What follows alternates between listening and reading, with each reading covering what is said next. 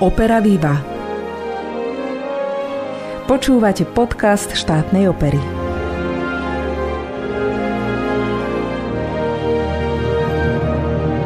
Dobrý deň, pozdravujem vás zo štátnej opery. Dnes sa budem rozprávať s veľmi inšpiratívnou kolegyňou, o ktorej by sme mohli povedať, že je špecialistkou. Bez jej profesie by chod operného divadla nebol možný, ale aj napriek tomu mnohí diváci väčšinou vôbec netušia, akú dôležitú úlohu v opere plní. Prezradím, že ide o profesiu korepetitorky. Ak sa chcete dozvedieť viac, ostaňte nasledujúce minúty s nami. Moje meno je Alžbeta Lukáčová a hostkou dnešného podcastu je Martina Svitková. Vítaj Martinka. Ďakujem za pozvanie Betka a pozdravím všetkých poslucháčov. Spýtam sa hneď takto z kraja, že keď vypisuješ formuláre na rôznych úradoch a napíšeš, že si korepetitorka, vzbudzuje to nejaký záujem? Vedia ľudia, čo to vlastne je? No tak je to veľmi úsmevné, pretože keď niečo takéto poviem, tak samozrejme nikto nevie, čo to znamená. Niekto je taký smelší, že sa opýta, čo to vlastne je. Niekto sa iba tak zadívene pozerá, tak ja hneď som pripravená a hneď poviem, že je to vlastne klaviristka a pracujem v štátnej opere. Uh-huh. A čo je vlastne teda náplňou práce korepetitorky? Čo robíš? Tak náplňou práce v podstate na opere začínam pracovať od jej začiatkov. Je to ako keď dom potrebuje svoje základy, tak každá tá opera musí začať od tých úplných základov. A keďže ja som korepetitorka solistov, tak spolupracujem hlavne so solistami. No a začíname samozrejme od tých základov, ako je rytmus, intonácia. To je ako, musím povedať, že niektoré tie skúšky ešte veľmi umelecky nevyzerajú, ale je to normálne pri každom umení. A potom, keď máme tieto základy, tak postupne môžeme pracovať na fráze, možno na nejakej technike spevu, aj keď teda to si už viac menej každý ten spevák musí vyriešiť sám, pretože každý má tú svoju e, spevackú techniku a svojho pedagóga, ale môžem minimálne povedať, že možno tento tón sa mi až tak nepáči, skús popracovať na tomto tóne. A potom, potom už prichádza dirigent, ktorý vlastne sa snaží spojiť všetkých tých solistov dokopy. To sú ansamblové skúšky, pri ktorých teda tiež spolupracujem. Potom prichádza narad zbor, ktorý sa k nám pripája. No a potom, keď už hudobne máme dielo spravené, aspoň ako tak, tak potom prichádza na rad režisér a režijné skúšky, ktoré, ktoré vlastne tiež musím sprevádzať ja, pretože orchester sa pripája až asi také dva týždne pred premiérou. To znamená, že ty si ako keby pri raste tej inscenácie od úplných začiatkov až takmer do samotného konca, dá sa povedať. No určite, je to síce naozaj neviditeľná práca, ale tie skúšky bez orchestra by vlastne bez korepetitora vôbec nemohli prebiehať. Znamená to, že ty ako keby učíš tých spevákov, ako to má vyzerať potom na tom javisku? No, ani nie tak na javisku. Ja som skôr na hudobnú spoluprácu. Čo sa týka javiska, je tam od toho režisér. Ale tiež si myslím, že je to len... Ja by som mala v podstate splňať to, čo si dirigent z toho predstavuje, aby z toho vyšlo. Čiže my najskôr komunikujeme s dirigentom možno o tom, aké tempa tam chce mať, aké chce tam mať škrty, čo vlastne by malo byť ako keby tým cieľom, alebo ani nie tak cieľom, ale že ako by vlastne tá opera mala vyzerať. A potom ja spolupracujem najskôr samostatne so spevákmi, ktorým poviem, že tuto a tuto si dirigent praje spomalenie, tuto potrebujeme, aby tá dynamika išla vyššie, tuto potrebujeme piano. A to sú vlastne tie úplné začiatky, ktoré my postavíme sami a potom prídu tie ansamblové skúšky. A ty zastupuješ orchester vlastne v tomto?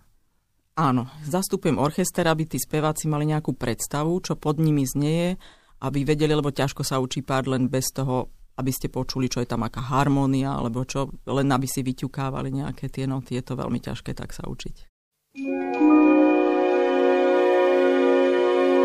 Toto, čo hovoríš, to je veľmi taká špecifická, veľmi odborná práca, ale vráťme sa teda v čase dozadu.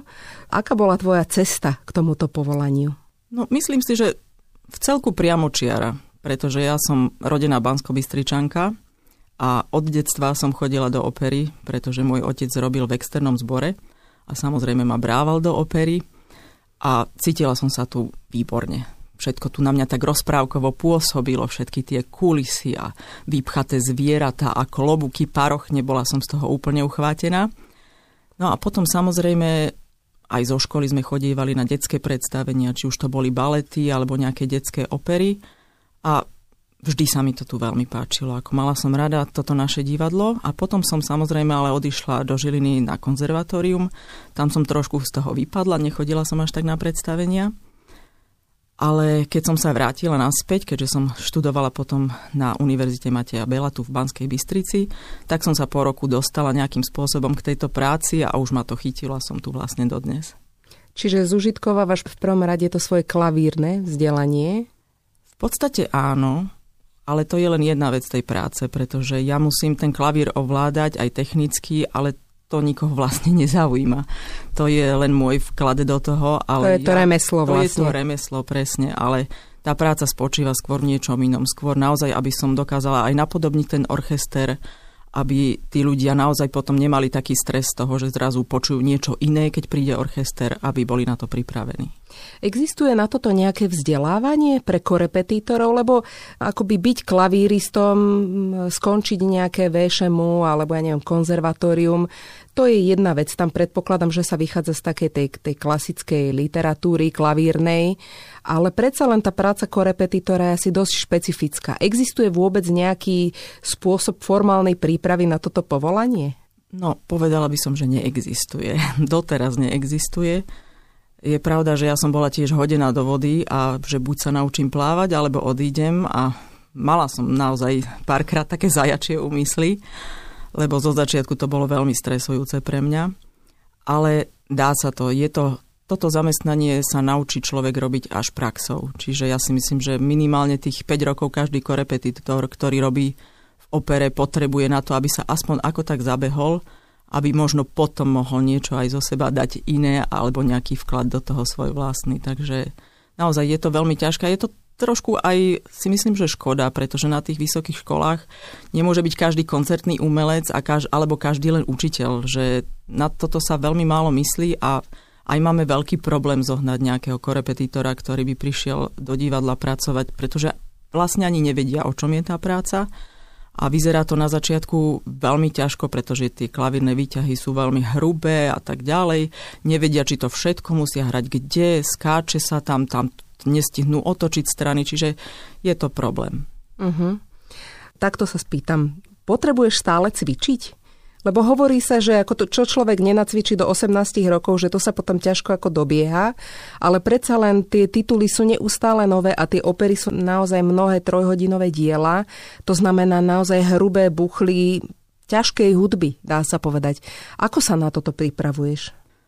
No, ja cvičím stále, dá sa povedať. Okrem toho, že možno cez prázdniny mám nejaké dva alebo štyri týždne, čo si dám, že úplne pauza, tak ja naozaj hrám neustále. A nie len to, že potrebujem si samozrejme aj tú techniku nejakým spôsobom udržiavať, aby som zahrala tie party, ale aj kvôli tomu, že učenie sa tých nových opier, naozaj keď má niektorá opera tých 300 strán a viac, že nie je to úplne jednoduché, že musím vedieť možno aj rýchlo čítať z listu, aby mi to netrvalo teda, že jedna opera, kým si ja naštudujem pol roka, musím to dokázať za krátší čas. Takže naozaj cvičím stále, ale našťastie mňa to baví. Je to moje viac menej aj hobby. Uh-huh, tak to je fantastické. A ako teda vyzerá tvoj taký bežný pracovný deň? Tak bežný pracovný deň samozrejme záleží na tom, či začíname na nejakej opere pracovať. Najskôr je tá samostatná práca, ktorú teda naozaj nikto nevidí, možno akurát môj manžel doma pri klavíri, keď som na sluchátkach a cvičím, aby susedia nepočuli. Čiže cvičíš doma? Cvičím aj doma. Uh-huh.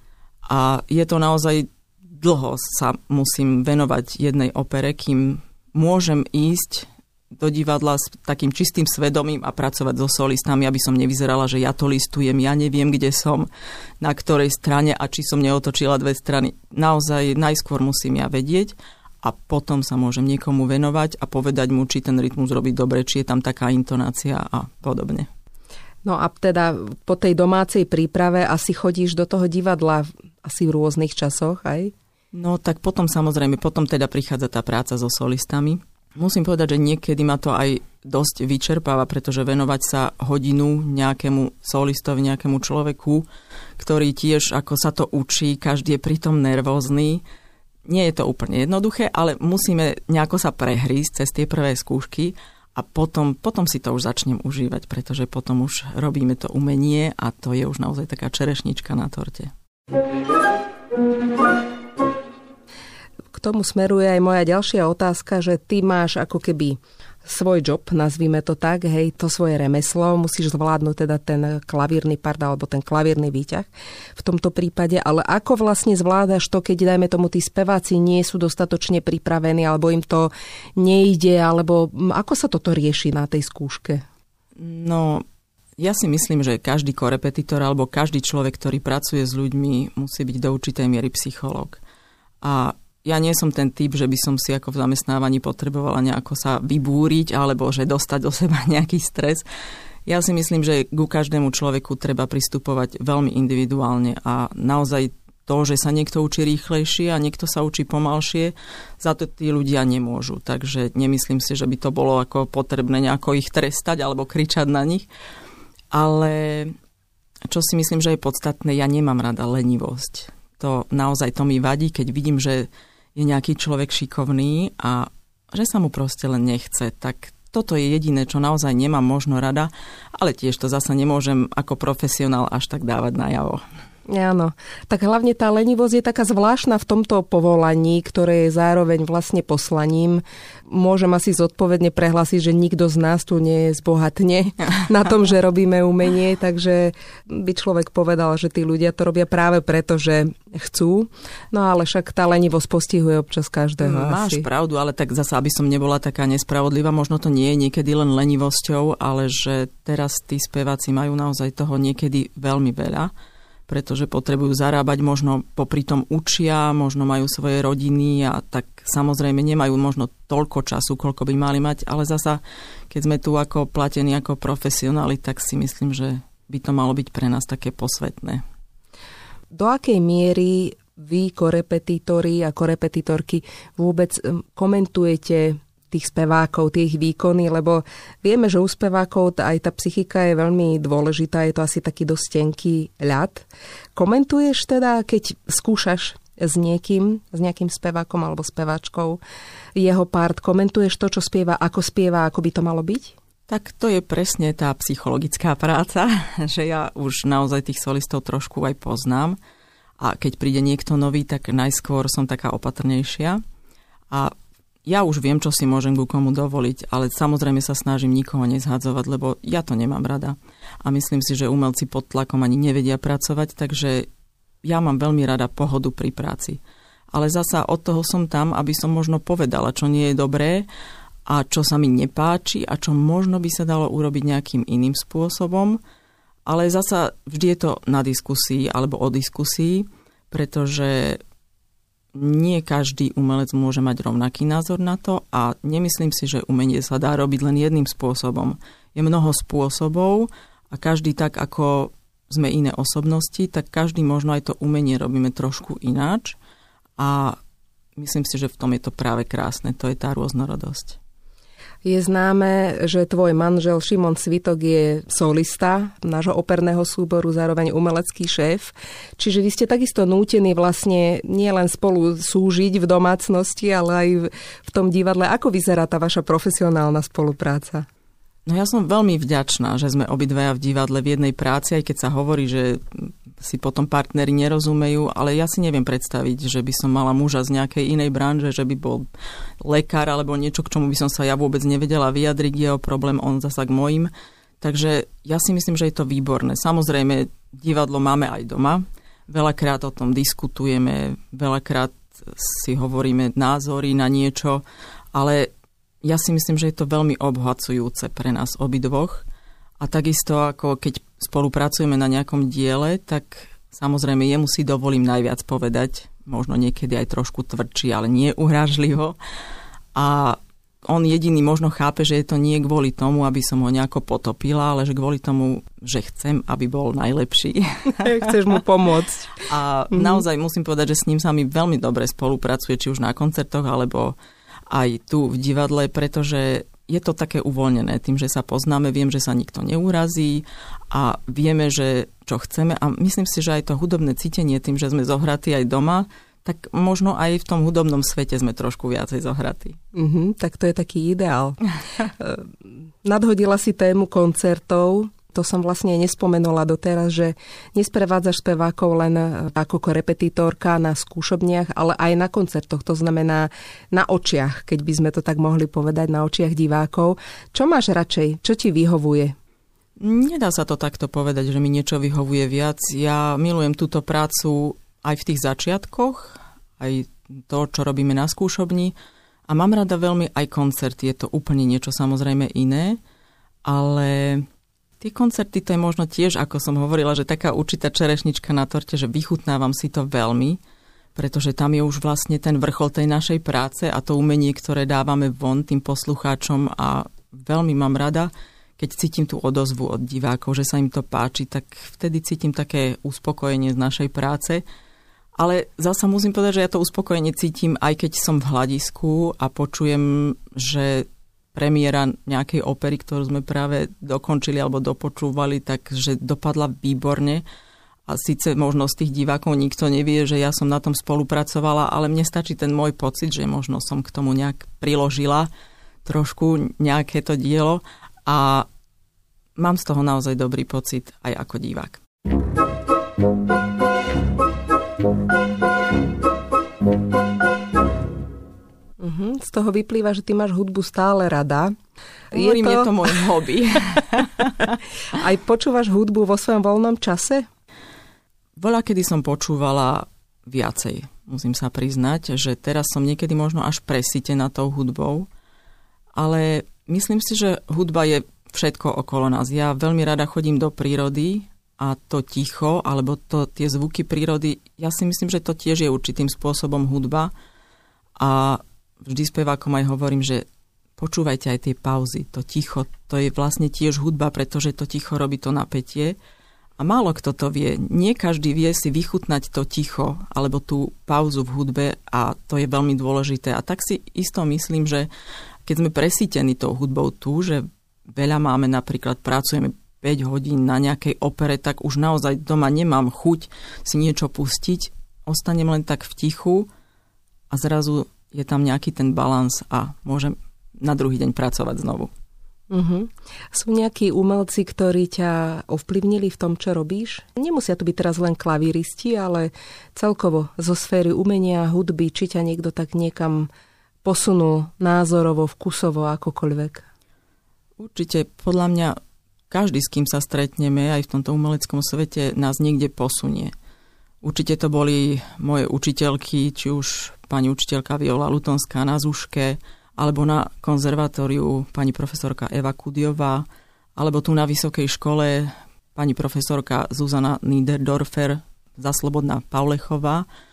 Určite ma veľmi posunuli. Naučila som sa možno frázovať na tom klavíri, okrem teda tých začiatkov, čo som sa učila na Zuške. Potom nájsť tam aj nejakú farbu, a toto všetko som sa naučila, čo sa týka klavíra. Ale keď som prišla do opery, tak tu to bolo zrazu iné. Zrazu to bolo také komplexnejšie, tá hudba. A veľmi ma ovplyvnil napríklad e, dirigent pán Anton Buranovský, s ktorým som mala ešte šancu spolupracovať. Bola to moja druhá opera v Banskej Bystrici, na ktorej som spolupracovala na Buko. A bola som taká, no až tak som z toho nebola nadšená, nejaká tam nebolo to pre klavír až také, že nádherné dielo, hej. A zrazu, ako som počula, ako pracuje so solistami, tak som v tom začala nachádzať, že to je ako keď sa brúsi diamant. Naozaj tá práca sa mi veľmi zapáčila a potom na tej premiére, keď som sedela, tak som mala zimomriavky, pretože tie farby, čo išli z orchestra, aj od tých spevákov, čo dokázal z nich vydolovať, tak to bol pre mňa zázrak a vtedy som začala prichádzať na to, že to je veľmi zaujímavá práca toto a je to veľmi tvorivé. Takže mm-hmm. myslím si, že... A potom samozrejme s každým tým jedným dirigentom, s ktorým som spolupracovala, tak donesli niečo nové. Niekto možno, čo sa týka práce so spevákom, niekto, čo sa týka práce s orchestrom, alebo spolupráce vôbec na tých skúškach, akú máme atmosféru. Každý človek nás niečím obohatí. Mm-hmm. My máme na repertoári pomerne veľa diel, stabilne, okolo 20 to býva. Čo z toho aktuálneho repertoáru je tebe také najbližšie? Na čo sa tešíš, keď vieš, že budeš, dajme tomu, niečo hrať, niečo oprašovať, skúšať alebo podobne? To je tiež ťažko povedať, pretože každé to svoje obdobie, každé to naštudovávanie opery je niečím zaujímavé. Čiže ja si potom nájdem vzťah akoby ku každej opere. Ale veľmi rada hrám možno Pučínyho, pretože to nie je také stále úplne to isté. Myslím si, že aj každé to prevedenie opery je vždy iné. Každá skúška je trošku iná, lebo tam záleží na tom aj, ako sa kto vyspí, aké kto teraz môže spraviť tempo. Ale je to, je to veľmi zaujímavé. V podstate každé 4 takty sa môže meniť tempo, každé 4 takty sa mení dynamika. Je to také plastické. A nemala som veľmi rada niekedy dávnejšie Mozarta a takéto veci. Ale v poslednej dobe si nachádzam cestu už aj k takýmto veciam, pretože si myslím, že to je naozaj, čo sa týka hudobnej techniky, či už klavírnej pre mňa, alebo speváckej, že je to základ. A naozaj to vidím, že je to ako keby taká aj hlasová hygiena pre spevákov. Začínam si nachádzať cestu aj k týmto skladateľom, ako aj napríklad Donizetti, čo teraz pracujeme na opere Favoritka. Uh-huh. Tak je to pre tie uši tá tonálna hudba vlastne taký, taká nejaká istota. A čím bližšie sa ide k tomu 20. storočiu, tak tým je tá hudba ako keby v niečom farebnejšia. Máš vzťah aj k dielam 20. storočia, k takým tým modernejším? Mám vzťah, ale musím povedať, že ja ešte tak po ten impresionizmus, tie uh-huh. farby, to je, to milujem toto obdobie, to ma veľmi obohacuje. Mám rada farby všade, či prírode alebo v hudbe. A trošku si hľadám cestu k takým tým úplne ultramoderným dielam, pretože asi som na to ešte nedozrela. Nemôžem povedať, že je to kvalitatívne zlé alebo niečo. Samozrejme, každá hudba je odrazom svojej doby, ale ja som zatiaľ ešte možno k tomu nedospela a keď sme aj spolupracovali na niektorých modernejších dielach, tak skôr to beriem tak, ako že takú remeselnú prácu, že musím to nejakým spôsobom uh-huh. spraviť, však je to moja práca, ale nenachádzam v tom až také zalúbenie. Uh-huh. Čo je na tvojej práci pre teba to najpriťažlivejšie? Tá rôznorodosť. Ja mám veľmi rada to, že tá moja práca nie je stále rovnaká. Nerobím v rovnakom čase, nerobím stále na rovnakých dielach a je to tým pádom stále pre mňa zaujímavé. Pretože ja keď si predstavím, že by som mala ísť ráno o 7 do práce, pracovať nad nejakými tabulkami a o 4 prísť domov, tak to, to si vôbec neviem predstaviť. To som nikdy také niečo nerobila a som šťastná, že mám takú prácu, ako mám.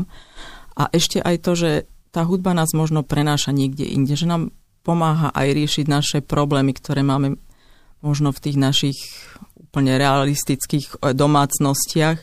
A tá hudba nás prenesie niekde, že zabudneme na tie problémy a veľakrát nám to aj pomôže vyriešiť tie problémy, ktoré máme doma. Veľmi sugestívne o tom hovoríš a túto schopnosť má aj tvoj manžel Šimon. Zaujímalo by ma, či tieto zážitky ste chceli poskytnúť aj svojim deťom, či ste ich tiež viedli vlastne k takýmto profesiám, ktoré máte vy dvaja.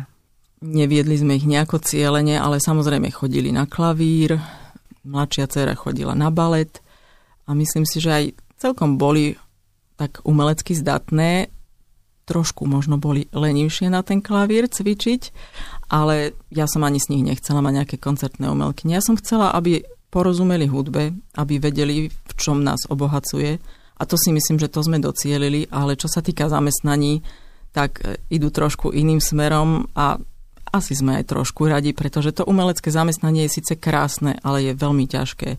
A v dnešnej dobe materializmu myslím si, že by to chcelo viacej sa hudbe venovať len ako hobby. Takže som celkom rada, že sa dali na inú cestu. Takže máte to obidve, také obidve majú veľmi radi operu a veľmi radi sa sem vracajú, aj keď sú už samozrejme inde, už žijú v iných mestách teraz ale keď sa vrátia, tak vždy samozrejme musia na nejakú operu ísť a najlepšie, keď tam spieva Ocko. Áno. No, my sme dospeli na záver nášho rozhovoru a tak sa ťa opýtam dve obligátne otázky, ktoré sa pýtam každého hostia a hostky.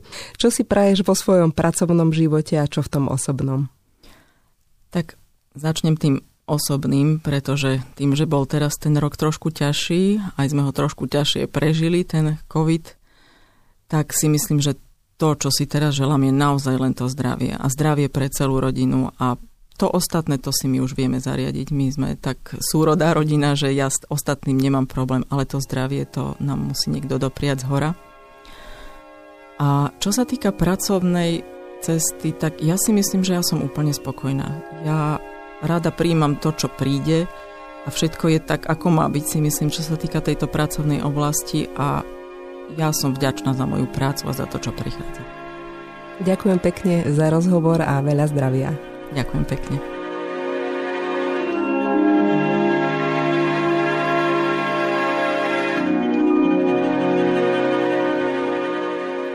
Pandemická situácia stále komplikuje náš hrací plán, preto prosíme vás, našich divákov, aby ste sledovali aktuálne informácie buď na našom webe stateopera.sk alebo na sociálnych sieťach.